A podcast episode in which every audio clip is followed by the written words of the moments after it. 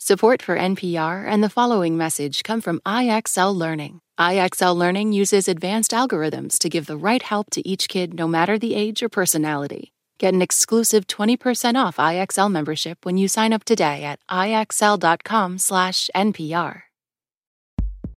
This is an encore episode of Ask Me Another. Hey, Jonathan. Hey, Ophira. So today we're playing a game about ethics. Mm-hmm. So let's warm up with a philosopher and movie mashup speed round. Okay. First, an existentialist philosopher teams up with a talking raccoon to fight aliens. Ah, you're talking about Soren Kierkegaardians of the Galaxy. Yes. Uh-huh. Try this a Richard Linklater comedy about an ancient Chinese philosopher. Uh, is that Dazed and Confucius? yes. Ah. Can you think of any more of these? Uh, no, I Immanuel Kant. From NPR and WNYC, coming to you from the Bell House in beautiful Brooklyn, New York, it's NPR's hour of puzzles, word games, and trivia. Ask Me Another. I'm Jonathan Coulton. Now here's your host, Ophira Eisenberg. Thank you, Jonathan. We've got a great show for you. Four brilliant contestants are backstage signing NDAs.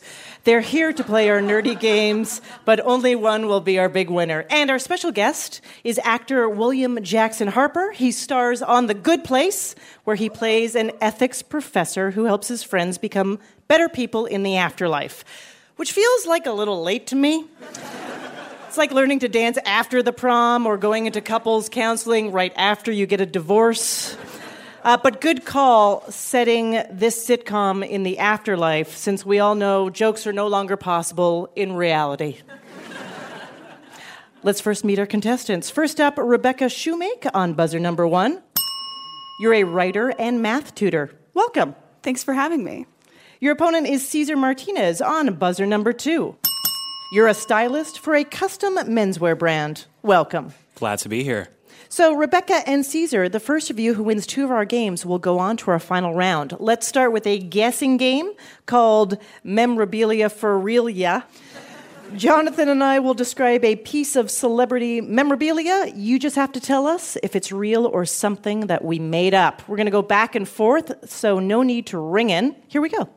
Rebecca at the Museum of Yoga in Rio de Janeiro. Check out Shakira's yoga mat. Her hips don't lie, but they do lie down. Real or fake? Fake. Yeah, that's fake. That's fake. it's a, a bit of a stretch. Caesar. At the Smithsonian Museum of American History in Washington, D.C., it slices, it dices, it's a genuine Vegomatic, real or fake? Real. Yeah, that's totally real. Rebecca, at Arnold Schwarzenegger's childhood home in Austria, you can view some of his first dumbbells. Real or fake? I really want that to be real. It's been granted. Your wish has been granted. yeah, it's real. He uh, did. You, he had no electricity or running water growing up, so you can also view his family's pit toilet, which is an indoor outhouse. Is that a big attraction, do you think, at the museum? If the dumbbells are. yeah. Caesar, at the Cold War Museum in Warrenton, Virginia, the socks David Hasselhoff wore when he performed on top of the Berlin Wall. Real or fake? Ugh, Fake. Yeah, that's fake. Oh, thank God. You guys are getting by with uh, just wishing what you. Yeah. yeah. Yeah. All right, these are your last clues. Rebecca, at the famous Endings Museum in Dover, Ohio, a program from Lucille Ball's funeral. Real or fake? Ooh. Real? Yeah, that's real. Yep. Caesar, at the Quayle Vice Presidential Learning Center, you'll find Dan Quayle's law degree, which was chewed up by his dog Barnaby. Is that real or fake?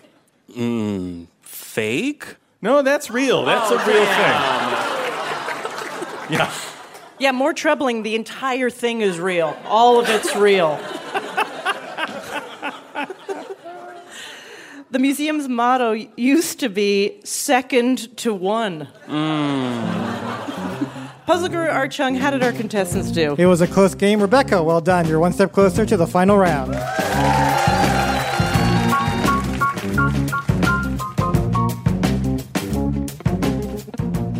Our next game is about what happens to rock stars when they have toddlers and need to make music their kids can listen to. All right, let's check in with our contestants. Rebecca, if someone Googles you, something kind of odd comes up. Can you tell us about this? Yes, uh, there's a hate article about me by um, some squirrel rights activists. what happened between you and the squirrel? So, uh, my sophomore year of college, I left a window cracked over Christmas break, and I came back to my room destroyed by squirrels. Uh, and I happened to be a writer for the college newspaper at the time, so I wrote an article about how I hate squirrels. And I guess the squirrel rights people have alerts for that kind of thing because. Um, For the first time in a long time, they're like, get up, everybody! Red alert! Red alert! It's happening. Just out of curiosity, how did you know it was squirrels? Um, there was a tree outside my window that was full of squirrels, so I Mm-hmm. Guess I profiled because Yeah. it might not. This is all been circumstantial evidence. I don't. I don't know. yeah. Uh, Caesar, you have a very ambitious fun goal for the year. Yes, so I'm a born and bred New Yorker. I recently Googled, and there are about like 80 to 90 museums in the city, and I've only been to about five. So I'm trying to go and visit every single museum in the city in under a year. Okay. Yes, and and uh, how's it going? Uh, right? I'm still at five. Still fun. So far, so good. Still time. Let's go to your next game, Rebecca. What was the first album you ever purchased? I think that it was probably a Broadway Kids album Good. where kids sing the hits of Broadway. Yeah. Caesar, what was the first album you ever purchased? Unfortunately, it was Now That's What I Call Music 7.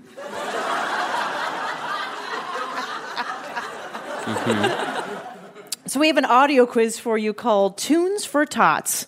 Many famous performers have released lesser known works aimed at younger audiences. We'll play you a kid's song by a well known artist. Ring in and tell us the artist. Rebecca, you won the last game, so you win this and you're in the final round. Caesar, you need to win this or you're going to have to sit through a middle school jazz concert. Here we go. This musician is in both the rock and roll and country halls of fame. Dinosaurs lived a long time ago. They were terrible lizards, don't you know? Some ate plants and some ate meat. Some ate fish and some ate beets. He shot a man in Reno just to watch him die. Caesar. Johnny Cash? Yes! That's right. That's how dinosaurs went extinct. They fell into the burning ring of fire. Next up, an ode to beanbags. I'm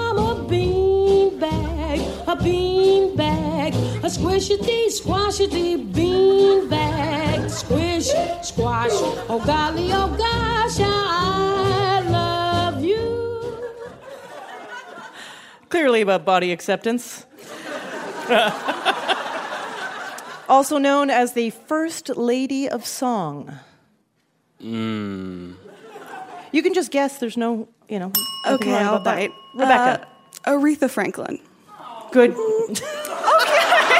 And we said there's no penalty. We said there's no penalty. I'm sorry that is incorrect. Thank you for guessing, Rebecca. Caesar, do you want to throw something in there? I know it's wrong. I'm just going to say Nancy Sinatra. I don't know. Okay. It's just, No problem. I know. It's okay. I am going to, you know what? I'm going to buy each of you your second album.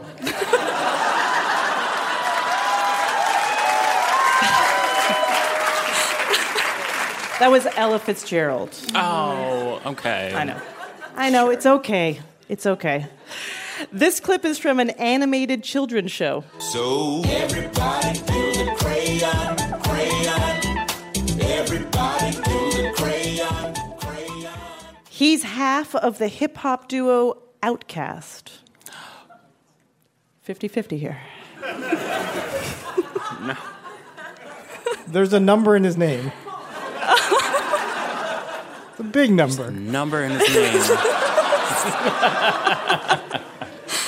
I can't watch them suffer. we were looking for Andre 3000. oh, damn it. Okay. It's okay. It's all right. Okay, we have a couple more. Plenty of time. Okay. This legendary singer songwriter co wrote a children's musical with Maurice Sendak.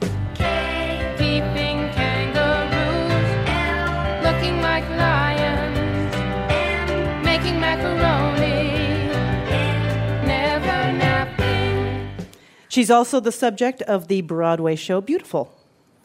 Mm. Rebecca. Carole King. Yes! All right, here's your last clue. This American icon was apparently a picky eater growing up in New Jersey. Yeah, when I was a little kid, see, I never liked to eat. And mama would put things on my plate and I'd dump them on her feet. He was born in the USA and also sings songs for the newly born. Caesar. Bruce Springsteen. Yeah, that's correct. Puzzle Art Chung, how did our contestants do? Well done, Caesar. You won that game.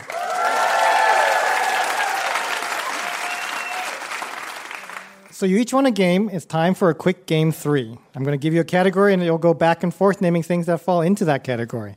The first contestant to mess up will be eliminated. Buzz in to answer first. Here's your category. Name the 14 TV shows that won the Emmy for Outstanding Comedy Series from 1990 to 2017. Caesar, you're up. Frasier. Frasier, correct, five times. Rebecca, Modern Family. you are correct, also five times. Caesar, Friends. that's correct, once, 2002. Rebecca, Veep. Veep, three times. Uh, Caesar, Silicon Valley. no, I'm sorry, that's incorrect. The other answers were 30 Rock, Ally McBeal, Arrested Development, Cheers, Everybody Loves Raymond, Murphy Brown, The Office, Seinfeld, Sex and the City, and Will and Grace. Caesar, we're sorry to see you go. Rebecca, you're headed to the final round. Coming up, we'll find out who will face off against Rebecca in our final round, and actor William Jackson Harper, who plays a fictional ethicist, will play a game with a real life ethicist from the New York Times. But is it ethical to treat ethics as frivolous entertainment? We'll find out. I'm Ophira Eisenberg, and this is Ask Me Another from NPR.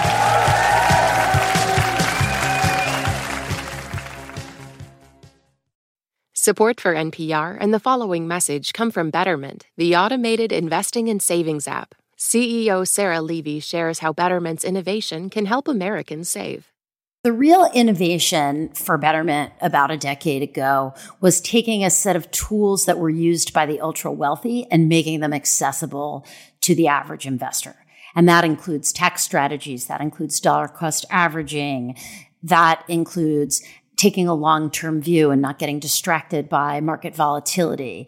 These are all sort of tricks of the trade. And what Betterment did is they basically said no matter the amount of money you have, it's always good to be invested. It's always good to start early. It's always good to save. And the power of being consistent in your habits is really the path to long term wealth.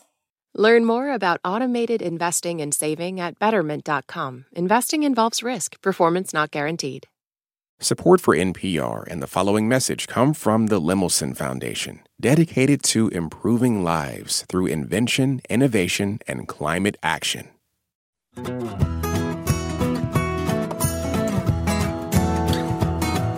This is Ask Me Another, NPR's hour of puzzles, word games, and trivia. I'm Jonathan Coulton, here with puzzle guru Art Chung. Now here's your host, Ophira Eisenberg. Thank you, Jonathan. It's time to welcome our special guest. You know him from the NBC sitcom The Good Place. Please welcome William Jackson Harper.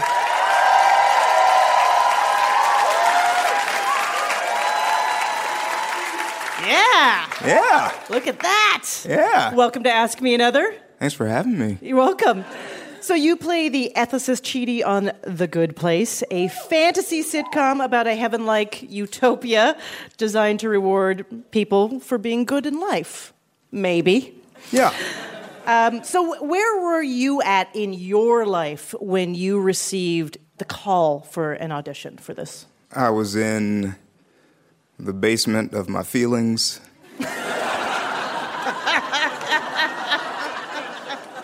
Yeah. Um, I had actually sort of given up the idea, given up on the idea of being an actor. I, uh, I was like, you know, I've been doing a lot of theater here in the city for a lot of years, and I was, uh, I was, you know, living with a whole bunch of dudes, and yeah. I was 35, and I was like, you know, I think I've been fair to this profession. I think it's time to move along and try to find some stability. So I was, I went back out. Uh, I went out to LA for pilot season, sort of, you know, ready to go all in one more time. And if it all went terribly, that's fine. I'm, I'm out. I'm out anyway. And uh, actually, when I got the call that I got the job, I was watching uh, the pilot episode of Cheers. And what did you think of uh, as a possible other career? Oh, I, I was, I, I, I don't know. I don't know. I was, uh, I mean, I sort of told myself, like, you know, you'll, I can go and do the, the teaching thing, I guess, but I mean, as more of like a don't let this happen to you kind of like, not as a teacher, but like as in like, look at this career that I made. You don't want this. Do something different from what I did. And then, uh, but I, I, other than that, I, I had, I had no idea. Mm-hmm. I'm glad it worked out. Yeah, me too. I'm glad it worked out. And then you get the role of this character, uh, Chidi, who's an ethicist, which the moral center of the show. And also, we don't often see ethicists on television or in sitcoms, especially. Yeah. So I imagine you get feedback from philosophers, ethicists that are pretty excited to be represented on television. Yeah, you know, I get the occasional like shout out on Twitter, you know. Yeah. Um, and people wanting to ask me questions about ethics. As Oh, if, they, they treat you like you oh are yeah, the character. like like oh you must really study all this, and I'm like I I really do not, and um, I'm woefully underqualified to to answer any question you may have. so like so yeah. And when people are asking you your advice on Twitter, what kinds of things are they asking you? I mean, is it personal or is it more broad questions? Uh, it's sort of broad questions. Sometimes it'll just be like a, a, shot of their textbook and just asking me for help.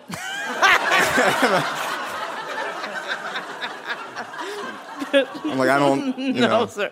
I can't help. Well, for a sitcom, it has, I think, more plot twists. I mean, that's not usual for a sitcom to No, have no. crazy plot twists. And a lot of things happen to you. Yeah. Yeah, a lot of things. I mean, at the end, end of season two, they really put you through the ringer. Yeah. Were you terrified to receive a script? I, I mean, mm, uh, after the blood cannon, yeah. Um, If the blood cannon, There's, yes. there's, there's this, I, I mean, you know, there's an episode called The Trolley Problem in which I, I run over a bunch of workers and I'm covered in blood and guts and gore. And in order to achieve that effect, they shot me in the face and mouth with, with a blood cannon. Um, it was, it was like all like Karo syrup and food coloring and little pieces of foam and um, yeah, yeah, that was. I mean, after that, I was like, oh God, what are they gonna do? And then- oh, then the subsequent week, yeah, that was that was the acupuncture week, and they, um, they said to me, hey man, um, so we're we have this joke that we want to do in the next episode with you and, and needles. Would you would you go out to this acupuncturist and we'll just you know we'll let him you know like just stab you up and and we'll take some pictures and see if how it how it looks.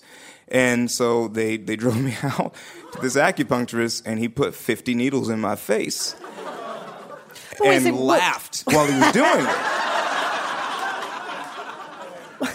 When they start with, we want to do this thing with you and needles, were you like, no?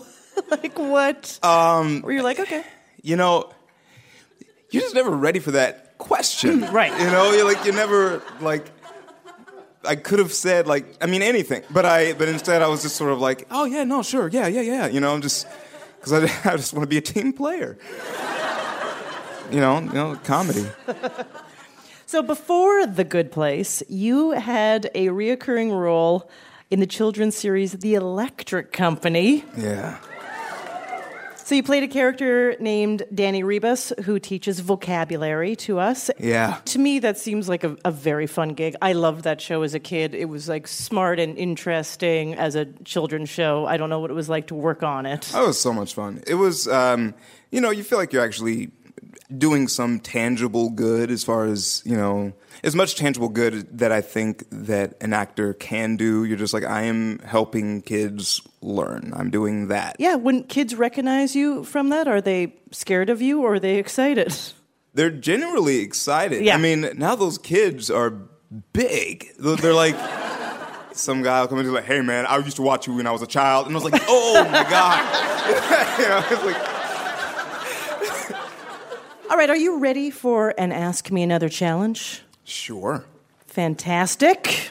You play a fictional ethicist on The Good Place, so for your game, we found the real life version. he writes the ethicist column in the New York Times Magazine. Please welcome world renowned ethicist Kwame Anthony Appiah.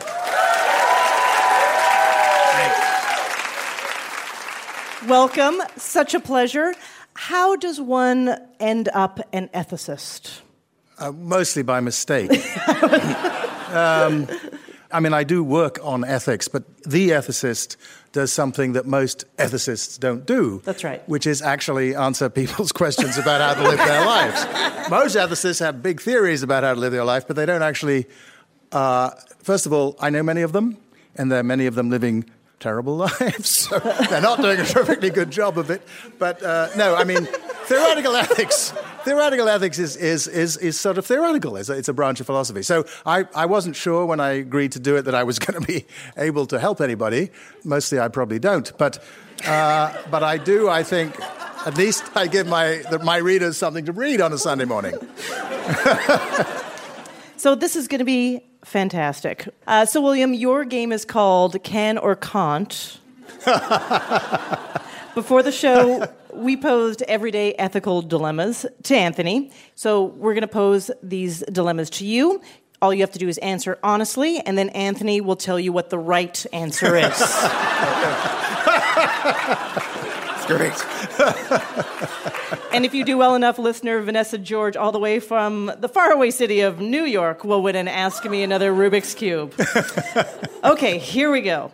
William, what is your take on regifting? Uh, I, um, You've done it? You know, actually, I have not. Okay. I have, n- I have never regifted. I should probably give more gifts, but I have, I have never regifted.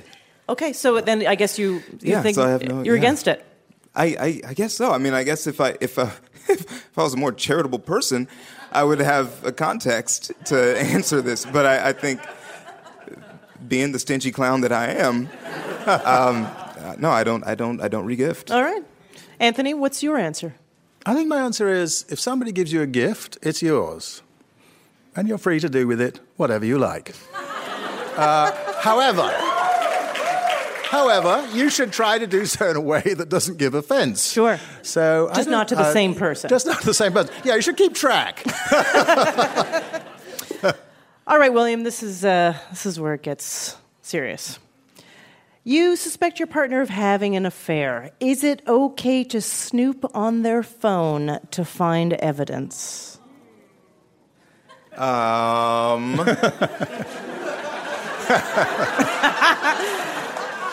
William is leaning backwards in almost a yoga wheel, I believe. um, no, I don't think it is.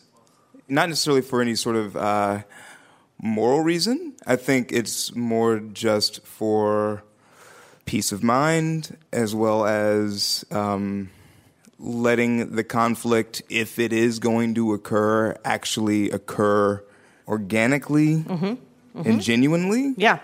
Also, I think that I would lose any sort of moral uh, high ground. I would That's true. forfeit that. There's a lot of people in agreement and a lot of people just thinking about their own past and thinking how they could have done it differently. All right, Anthony, what's your answer? Well, my answer is that if your relationship is in a condition where that's the sort of thing you want to do, it's already in deep trouble. And so it's already, in a certain sense, over. You know, if it's reached that point, I think you should say, here's something wrong. I, I'm worried about whether you're being unfaithful to me. I think that's better than going behind someone's back because then you've, suppose you find nothing. I should say that my, my husband is there, so um, he knows that he can now get away with anything he likes. All right, here is your last question. William, you're in high school. Is it okay to let someone copy off of your homework if they didn't have time to complete it the night before? I mean, no, but You seem like a yes. You seem like a yes.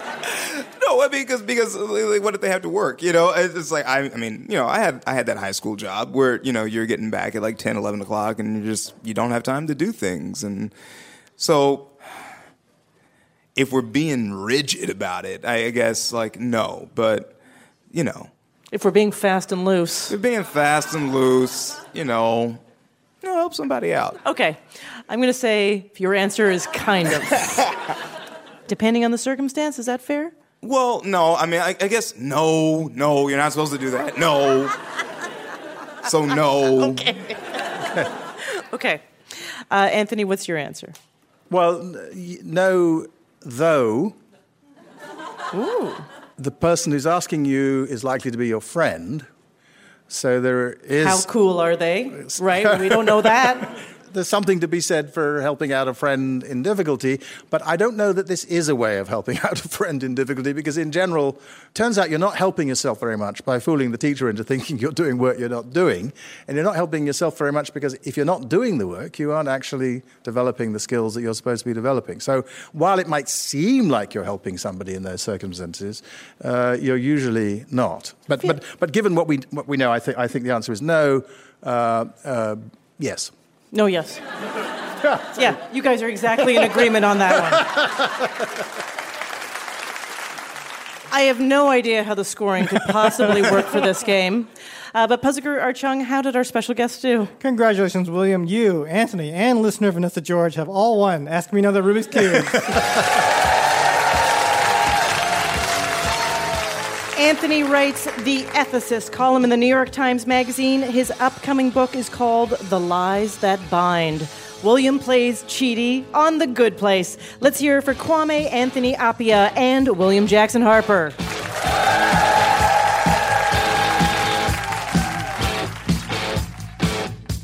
Want our next special guest to play for you? Follow Ask Me Another on Facebook, Twitter, and Instagram. Our next game is about initialisms, which are like acronyms but less fun. Let's meet our contestants. First up, Danielle Miebert on buzzer number one. You're an administrator at NYU. Welcome. Thank you. Your opponent is Katie Edwards on buzzer number two. You're a mathematician at Bell Labs. Welcome. Thanks for having me. Remember, Danielle and Katie, the first of you who wins two of our games will go on to the final round. Let's go to your first game. Danielle, what text abbreviation do you use the most? In another life, I was an English teacher, so I, oh. I don't like using abbreviations. So Yeah. you'll probably see more likely to be seeing a semicolon from me thrown into a text. Nice! Katie, what text abbreviation do you use the most?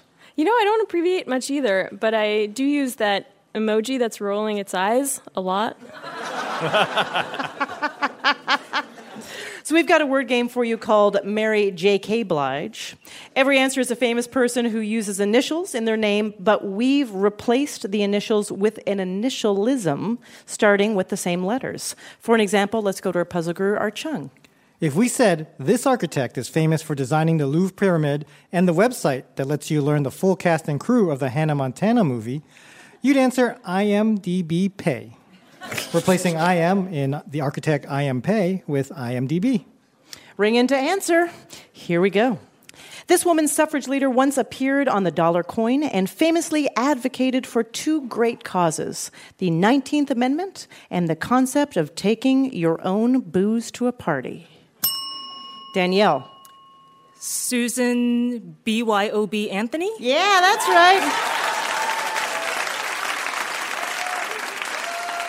Suffragettes know how to party too. This African American author and educator founded Tuskegee University. He was also easily bored reading long chunks of text online and skipped right to the summaries. Uh, some hints about the person. In 1901, he was the first African American to be invited to the White House by President Teddy Roosevelt. Okay. Yeah, all right. What were you looking for? The person was Booker TLDR Washington, and uh, TLDR means too long, didn't read. Fair enough. This is a- this is a hard game. This is a hard It game. is a hard game. The author of Winnie the Pooh couldn't wait to turn 50 so he could qualify for that 10% discount at Outback Steakhouse. Katie. AARP Milne. Yeah, that's correct. Eeyore would be a great spokesman for AARP. This actress always checks her tire pressure before she rides her bike to the set of Empire, where she plays Cookie Lyon. Danielle. The actress is Taraji P. Henson, Mm-hmm. and I'm guessing TPM for tire pressure monitoring? Good guess. That initialism doesn't start with the right letter. Katie, can you steal?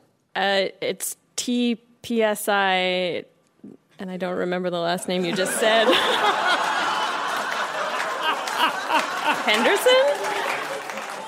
I know you would have to work. You, you know, you each get a half a point, so that's fine. Taraji PSI Henson is what we were looking for.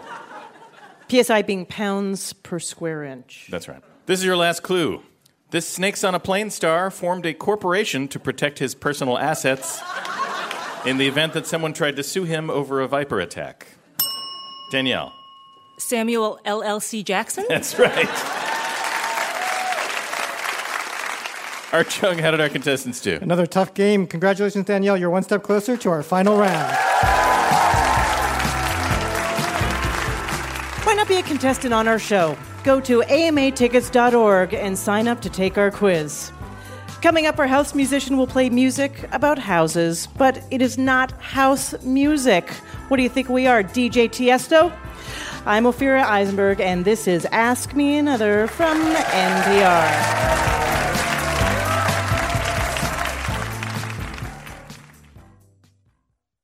This message comes from NPR sponsor Vuori. Jump into a new perspective on performance apparel. Vuori makes products that stand the test of time and hope to inspire others to live vibrant, healthy lives, empowering your best life in clothing that can be worn for just about any activity from running to yoga. Visit Vuori.com slash NPR to receive 20% off your first purchase and enjoy free shipping on any U.S. orders over $75. Discover the versatility of Vuori clothing. This message comes from NPR sponsor BetterHelp. When you keep your stress bottled up, it can eat away at you. Therapy is a safe space to get things off your chest and to figure out how to make them better. Try BetterHelp Online Therapy, designed to be convenient, flexible, and suited to your schedule. Get it off your chest with BetterHelp at betterhelp.com slash NPR today to get 10% off your first month.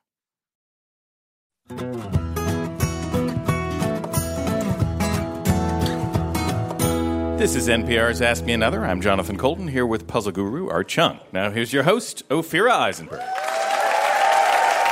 Thanks, Jonathan. Before the break, we met our contestants, Danielle and Katie. Soon they'll play a music parody game. First, let's check in with our contestants. Danielle, you're a university administrator. Tell us what your job entails. A lot of calming students down, particularly undergraduates. Oh, yeah, they come in freaked out? Yeah, a lot of telling first year students, no, we can't plan all four years of your schooling right now, but I'm happy to help you along the way. Oh, that's what they want to do? They want to just set out a whole plan? Oh, by October 1st, they, yeah. Okay, so it's not I'm indecisive and I'm not sure where I'm headed. No, it's, I want to hit the ground running and you will help me wow, do so. ambitious. And you're like, no, no, no, just see how you like just it. like, you know, calm down, you know, enjoy it a little bit. You know, we have we have four years. Yeah, and they're like, no enjoyment. yeah, Yeah. You remind them about the future. Exactly. Very mm-hmm. good.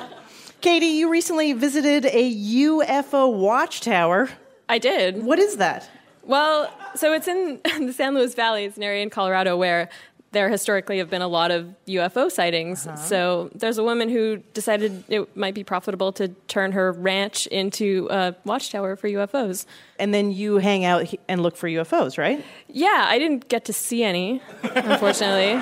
but it was cool. It was, yeah, it was cool. Are you often hunting for uh, UFOs or extraterrestrial?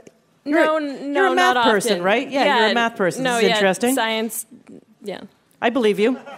What have you calculated? When is it coming? It's not my field. Your next game is a music parody game called Singing Around the House. Danielle, you won the last game, so you win this, and you're in the final round. Katie, you need to win this, or we'll install a half bath in your home, but it's the wrong half. We rewrote songs about houses to be about real famous homes. Ring in to tell me what home I'm singing about. And if you're right, you can earn a bonus point by telling me the original song or artist. You ready? Yeah. Okay, here we go. Palace. A hall with fancy mirrors. Our reign is really ending badly. If those peasants don't like gruel, let them eat brioche. Danielle. Palace of Versailles. Versailles, that's right. For a bonus point, can you name the original song or artist? Uh, Talking Heads burning down the house. Yeah, that's right. Okay, here we go. Who says it's not built right? It's over a creek, but my cantilever is tight. I can't be wrong, I was born a Frank Lloyd Wright. Danielle. Falling Water. Falling Water, that's right. Frank Lloyd Wright House. Can you name the song or artist? It's Jon Bon Jovi. Yeah, it is. It's called Who Says You Can't Go Home? Cause she's the mom. Arc. She's waving weirdly, just letting her hand hang out. They call her Queen Liz. That lady reigns, wears great hats. She ain't holding Charles back. Danielle. Is it Buckingham Palace? It certainly is. Well done. Uh, can you name the song or artist? For... I believe it's Brick House. It is Brick House, yes. Here's your next one.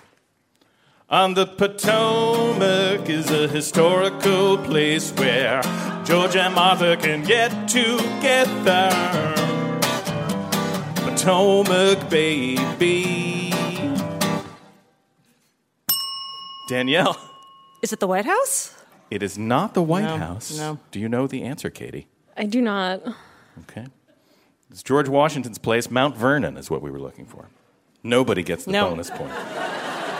But it was the B 52's Love Shack. I was going to try to do an impression as a hint. Yeah, do it. Oh, right. False teeth. Yeah. Wooded.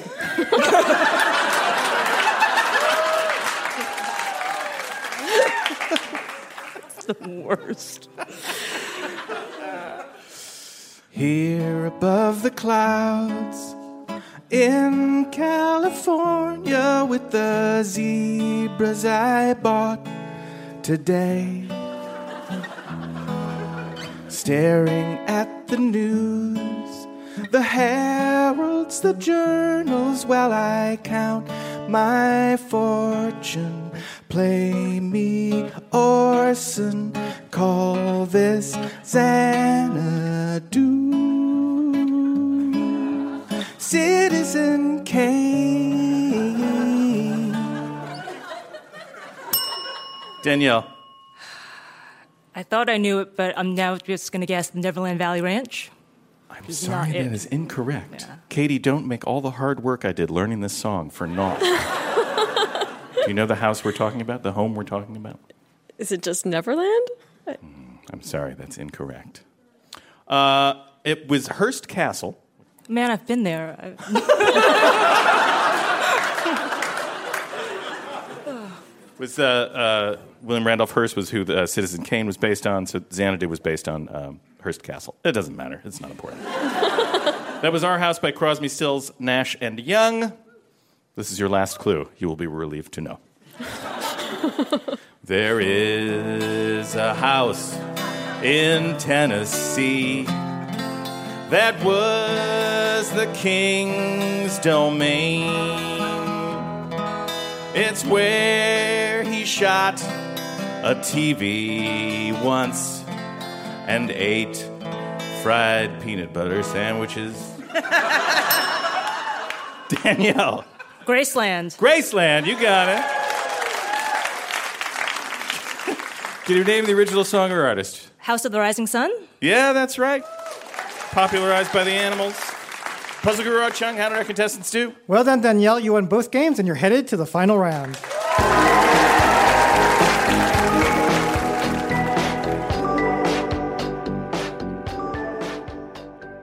While Rebecca and Danielle get ready for the final round, it's time for us to play a game. This is called Ask Me Another Again Later. Puzzle Guru Art Chung, explain how this works. Ophira, I'm going to ask you and Jonathan questions with a definitive yes or no answer. You'll each talk it out and give me your answer, then we'll ask a magic eight ball what it thinks. we'll see who gets the most correct answers. Here's your first question. Fruit Loop cereal comes in the colors red, orange, yellow, green, blue, and purple. However, are all Fruit Loops the same flavor?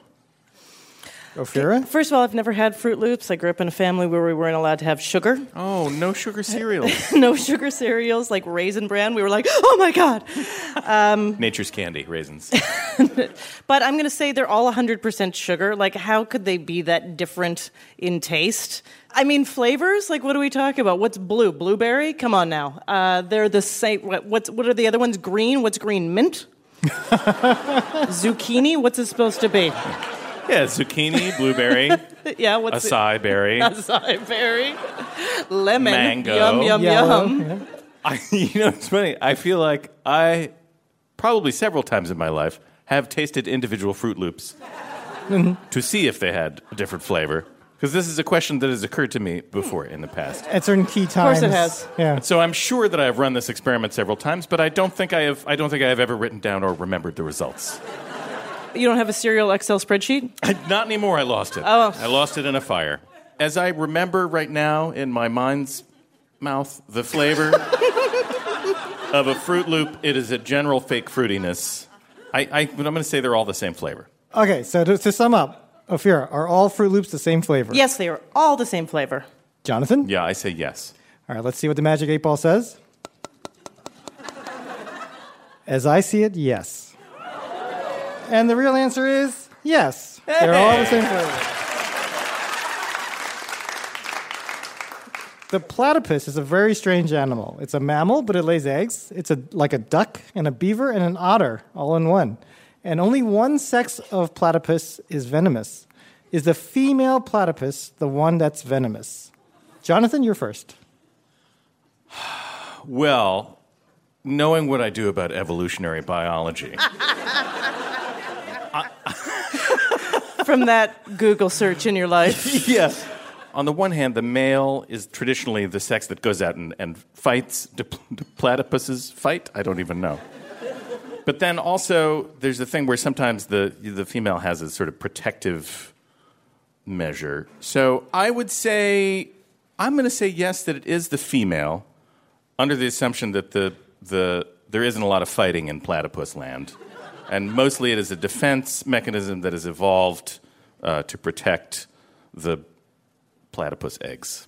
I just grossed myself out playing, saying platypus eggs. Ophira? All right, well, you know what? Just for fun, I would say female because if I were part duck, beaver, uh, and otter, maybe I kind of am. I would be poisonous.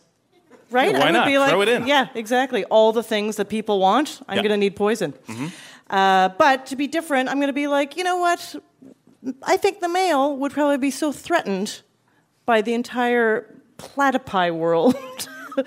I'm going to say no. I think the male platypus is the venomous one. Right. Let's see what the magic eight ball thinks. Signs point to yes. So Jonathan said yes. Magic said eight yes. ball said yes. Ophira said no. The answer is no. The male platypus is venomous. That's right. Apparently, the platypus is one of very few venomous mammals, and venom is delivered by spurs on the male platypus hind limbs. Ugh. This you animal Gross. gets more and more disgusting I the more and more I learn about it. The tiny baby ones on YouTube, though. Are they oh, they're so cute. Mm. Yeah. All right, here's your next question. Do the French consume per capita more butter than Americans? Ophira, you're up. Um, I, aren't Americans like 10% corn and soy or something like that? Like, aren't we mostly corn and soy? Our bodies. yeah, yeah, At this point, uh, and just based on that, yeah, I, I would, I think the, I think we, all of our uh, cooking and the stuff that we eat is actually not using butter. I think there is a return, perhaps, to thinking about stuff, but we will use every other cheaper source of fat and oil. Uh, but the French. They, they're crazy about butter. So I believe that, um, yeah, the French consume per capita more butter than Americans. Yes. Yes. Jonathan? Yeah, I mean, you know, you think of your, think of a Parisian Yeah. wandering out into the streets of Paris and going to the markets and just picking up what's fresh and local, the local bakery and the local buttery. yeah. You bring your loaf of bread home and your Mhm. butter home, and you just eat bread and butter all night long. That's And right. Drink, drink red wine. Mm-hmm. Uh, I- yeah, I think you're probably right. I think probably there's less processed food in France, and so if you're uh, all of the all the margarines that are happening here, most of them are not happening in France, and instead they're replaced with butter. Probably more butter in cooking. So yeah, I'm going to say bien sûr, which means yes. All right, Magic 8 Ball says. My sources say no. Disagreeing. Oh. The Can we, can we ask what its sources are? The correct answer is yes. The French consume more ca- more butter than Americans. Yeah.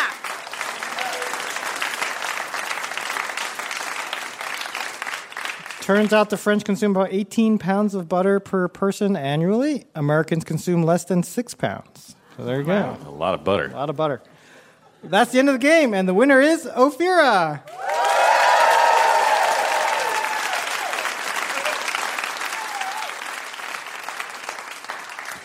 It's time to crown our big winner. Let's bring back our finalist, Rebecca Shoemake, who's an enemy of a squirrel rights activist, and Danielle Miebert, who uses semicolons in texts.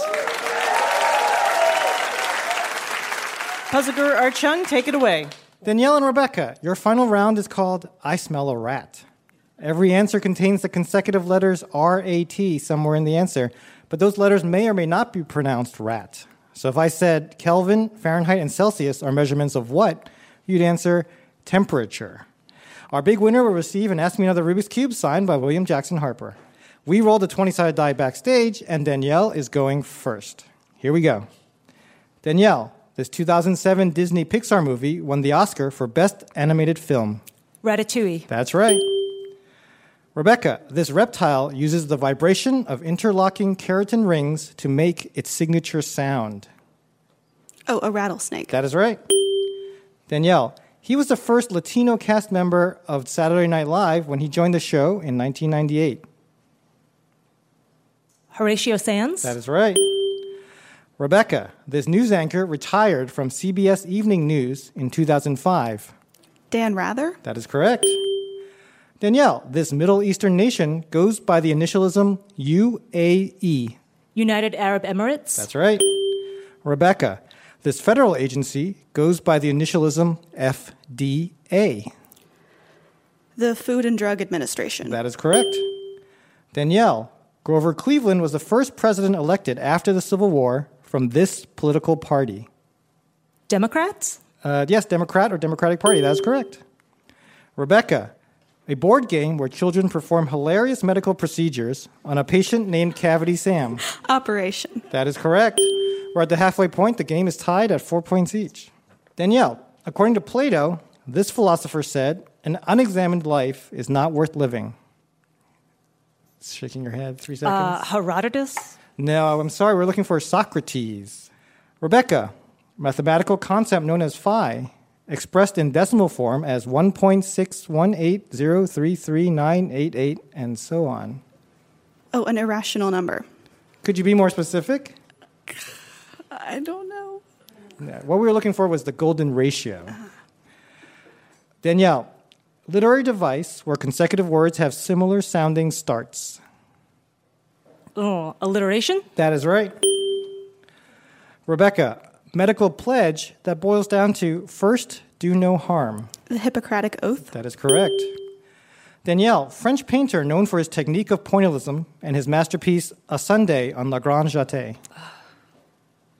Seurat. That is correct, George Seurat. Rebecca, this home furnishing chain opened its first outlet in Chicago in 1962. Crate and Barrel. That is correct. The score is tied at six points each. You each have one question left. Danielle, in November 2017, Shalane Flanagan became the first American woman since 1977 to win this New York City event. Uh, the marathon, New York City Marathon. That is correct. Rebecca, this is the last question. You must answer correctly to stay in the game. From the Italian for innkeeper or restaurant owner, what word refers to a restaurant that serves Italian cuisine? Oh, uh, oh no. Um, uh, trattoria. That is correct. Well done. You guys are doing great. Here's your tiebreaker. Hands on your buzzer. It's a type of German sausage. Danielle. Bratwurst. That is correct. Congratulations. Rebecca, amazing. Thank you so much. Well done. Congratulations, Danielle.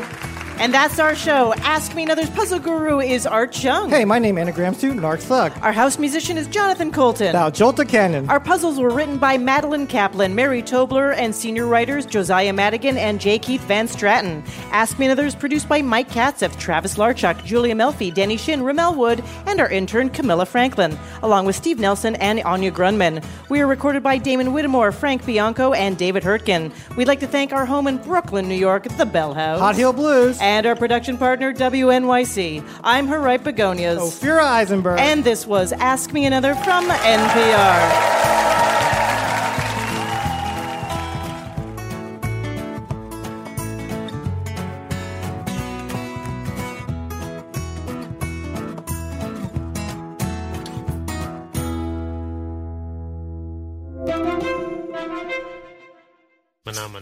Next time on Ask Me Another, you know our VIP is Maria from Sesame Street. It's Sonia Manzano. And she told us what 123 Sesame Street was like when she first joined the show. It, it was just darker. It was just darker. It was gritty. it was a gritty place. Join me, Ophira Eisenberg, for NPR's hour of puzzles, word games, and trivia.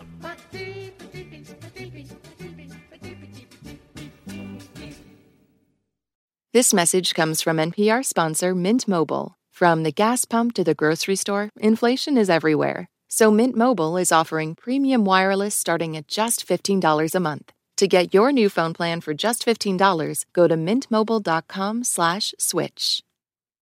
Support for NPR and the following message come from Rosetta Stone, the perfect app to achieve your language learning goals no matter how busy your schedule gets. It's designed to maximize study time with immersive 10 minute lessons and audio practice for your commute. Plus, tailor your learning plan for specific objectives like travel. Get Rosetta Stone's lifetime membership for 50% off and unlimited access to 25 language courses. Learn more at rosettastone.com/npr.